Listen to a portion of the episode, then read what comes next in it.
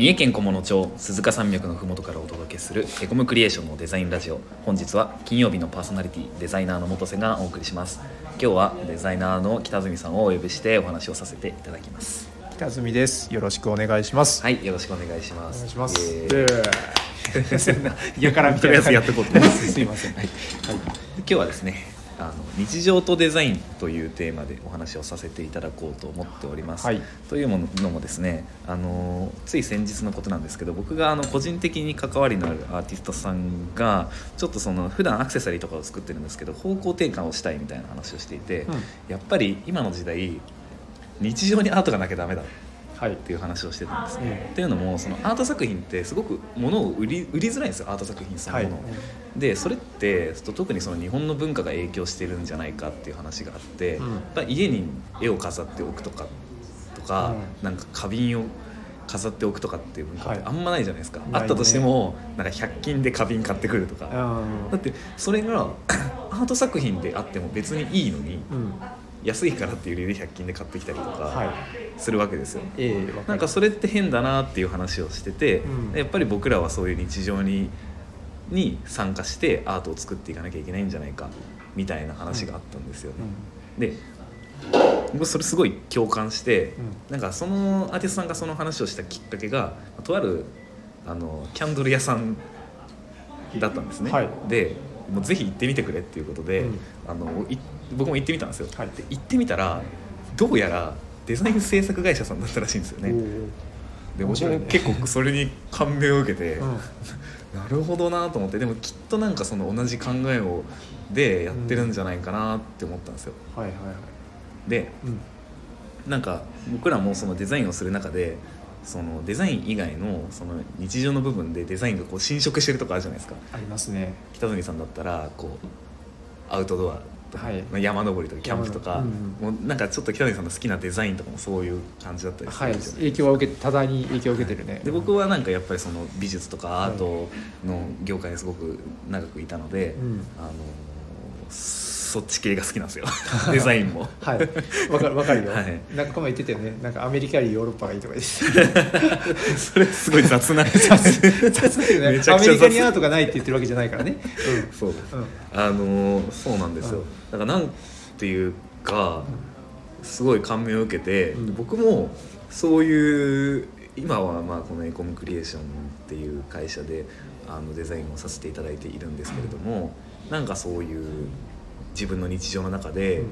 デザインなのか何なのかちょっと分かんないですけど、作りたいなと思うことが強く思ってて、ええ。今北谷さんはなんかそういうのないかなって思って。あそうそうそう。あの基本なんだろうそういうデザインとかそういうなんだクリエイティブな活動って、はい。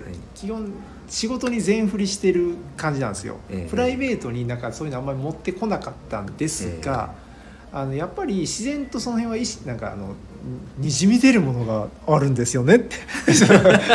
にじみ出るものが。う んいやさっきええ。元瀬君が言ったみたいに、えあのそのやっぱそのアウトドアのいろんなこう趣味やっていく中で、ええ。その道具選びとかそういったものにその、まあ、デザイン性だったりアート性みたいなものは、やっぱり僕の中でその必須な部分であって、はい。いくら便利だからって言ってその辺感じられないものは買いたくないし、はいあのそういう、まあ、キャンプだったらそういうサイサイト作りとかあったりとかああるんですよ。はいはい。ただねあの僕ズボラなんですよ。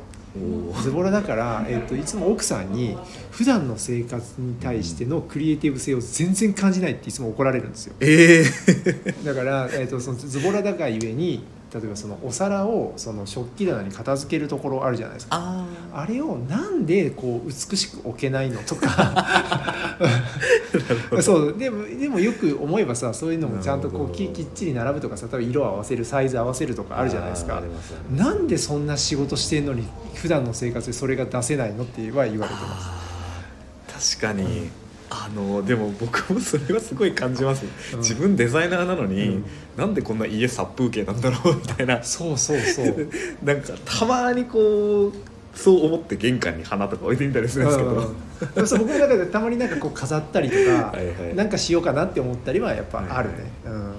そうですよね。でそうそうそう思った時に置くものがうん。自分の家にななんていうかあんまりなかったりして、うん。これだってアート作品置けばいいのになとか、うん。逆にこう自分で作っておけばいいのかなとか思ったりするとはいはい。そういう行動ができたりするとすごく生活が豊かになる気がしません？なるなる。だってだから学生の時は自分でデザインした T シャツを着てたし、はいはい。生きてねあのジーパンに自分でペイントして下ジーパンを履いてたし、はいはいなんかまああの辺はこう出そう出そうっていう必死感はあったかな。いやいや僕もそれやってましたよ、あのすごい別に普通のダサい和室なのに謎になんか花とか置いてみたりして、うん。でもねあの僕やっぱそのそういう興味を持ったのって、まあ、小学校高学年ぐらいからやっぱそう絵を描くとかそはいのデザイン、デザインっていう認識はなかったけど、好きになった時にやっぱり部屋にいっぱいポスター貼ったんですよ自分の好きな。そのアニアニメだったり映画だったりするんですけどそれはなんかその大学に入って一人暮らししてる時もその映画のうん。かっこいいビジュアルのポスターを貼ったりとかしてうん。満足してた。あああともう一つありますわ。僕のその日常のあの CD ジャケジャケ買い。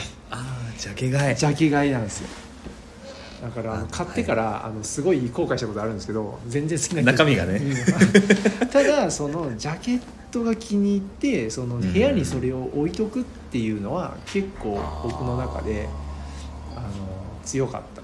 だからあの実際あの高くて買えなかったんですけど、あのはい。あのはいバンクオルフセンの CD がこうはい。5枚ぐらい入るやつなんですが、あれねこう円盤が見えるわけじゃん CD の、はい。だからあれめっちゃ憧れたんですよね。うん。うん。あのそういうの分かります。ただちょっと思ったんですけど、今ってうん。CD 買わなくてよくなってるじゃないですか、うんほとんど CD なんてみんな買わないしそれこそ CD じゃなくて DVD もうん。本とかもうん。買わないじゃないですか、はい。でその一つのものにこう集約されていくじゃないですか、ええ。便利なものに、はい。そのまあ、パソコンだったりスマホだったりにうん。こう行ってどんどんなんかああんまり物が必要ない世界になっていってるじゃないです。か、はい。うん。でもそれに対して僕の言ってることって逆のことを言ってるじゃないですか。その、花瓶買ったりとか、はい。必要生活に必要のないものをアート作品にすればいいっていうはい。ことを言っててすごいなんか不思議な感じがしました。逆に言えばうん。物が減っていくがゆえにそういうのが入るスペースができてきてるんですできてきてるよね。できてきてるのになぜ入れない？入れない、うん例えばそのカレンダーもなくなったの、うん。ね、昔だとこの家のこの場所に毎回同じカレンダーを置きたいっていう風習があったじゃないですか、はいはい。そのカレンダーにそのアート性があったりするじゃないですか、はい写真だったりはい絵画だったりっていう、ねだけどそれもなんか今やカレンダーはなんかスマホで見ればいいからいらないとかなってきてるけどねなんかその辺はなんかいろいろ矛盾っていうわけじゃないけど、はいはい。不思議な感じがするね。とか、まあ、家のことについて言うのであればなというかその宗教的なものもあんまりないですよね日本って。うん。あの、まあ、他の国だったらお置かなきゃいけないものとかあるじゃないですかきっと、うん。うんだったりとかその宗教、まあ、神様に祈るための道具があったりとかって、うん。それってなアートじゃないですけど文化的な要素がちょっと含まれてたりするじゃないですか、日本だったら何ですか？仏壇？仏壇？神棚？それもなおしゃれっちゃおしゃれなのかもしれないけど、ちょっと違うような気もするし。そうだね。まあ最近おしゃれな神棚とか売ってるけどね。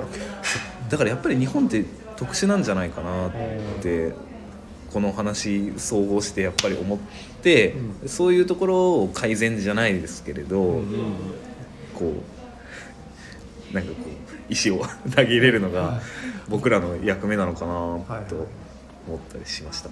あった。うんなんなんか僕もその若かりし頃志が高くて、はいはい。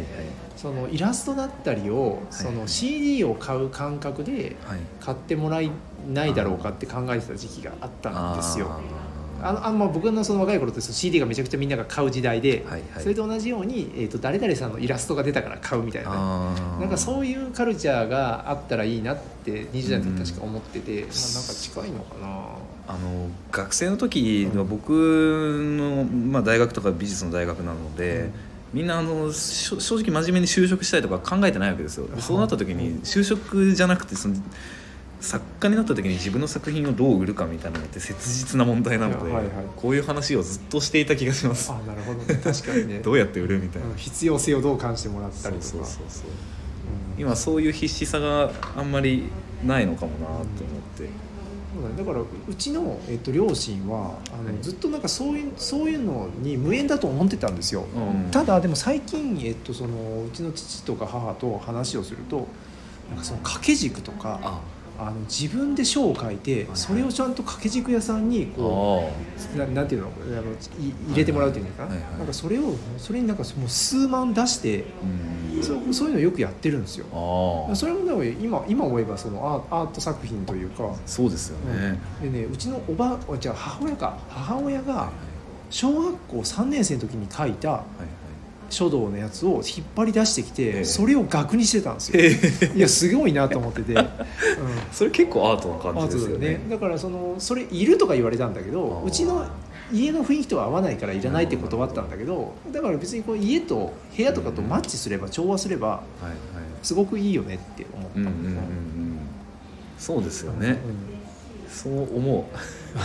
なんか豊かな感じになる気がしますよそうだねね。そういうちょっと突飛なものだったとしても、うん。うんそうそうなんですよ。ちょっと今興味のある話題なんでちょっとたびたび話ができたらなと思いなます、るほどね。確かに面白いね。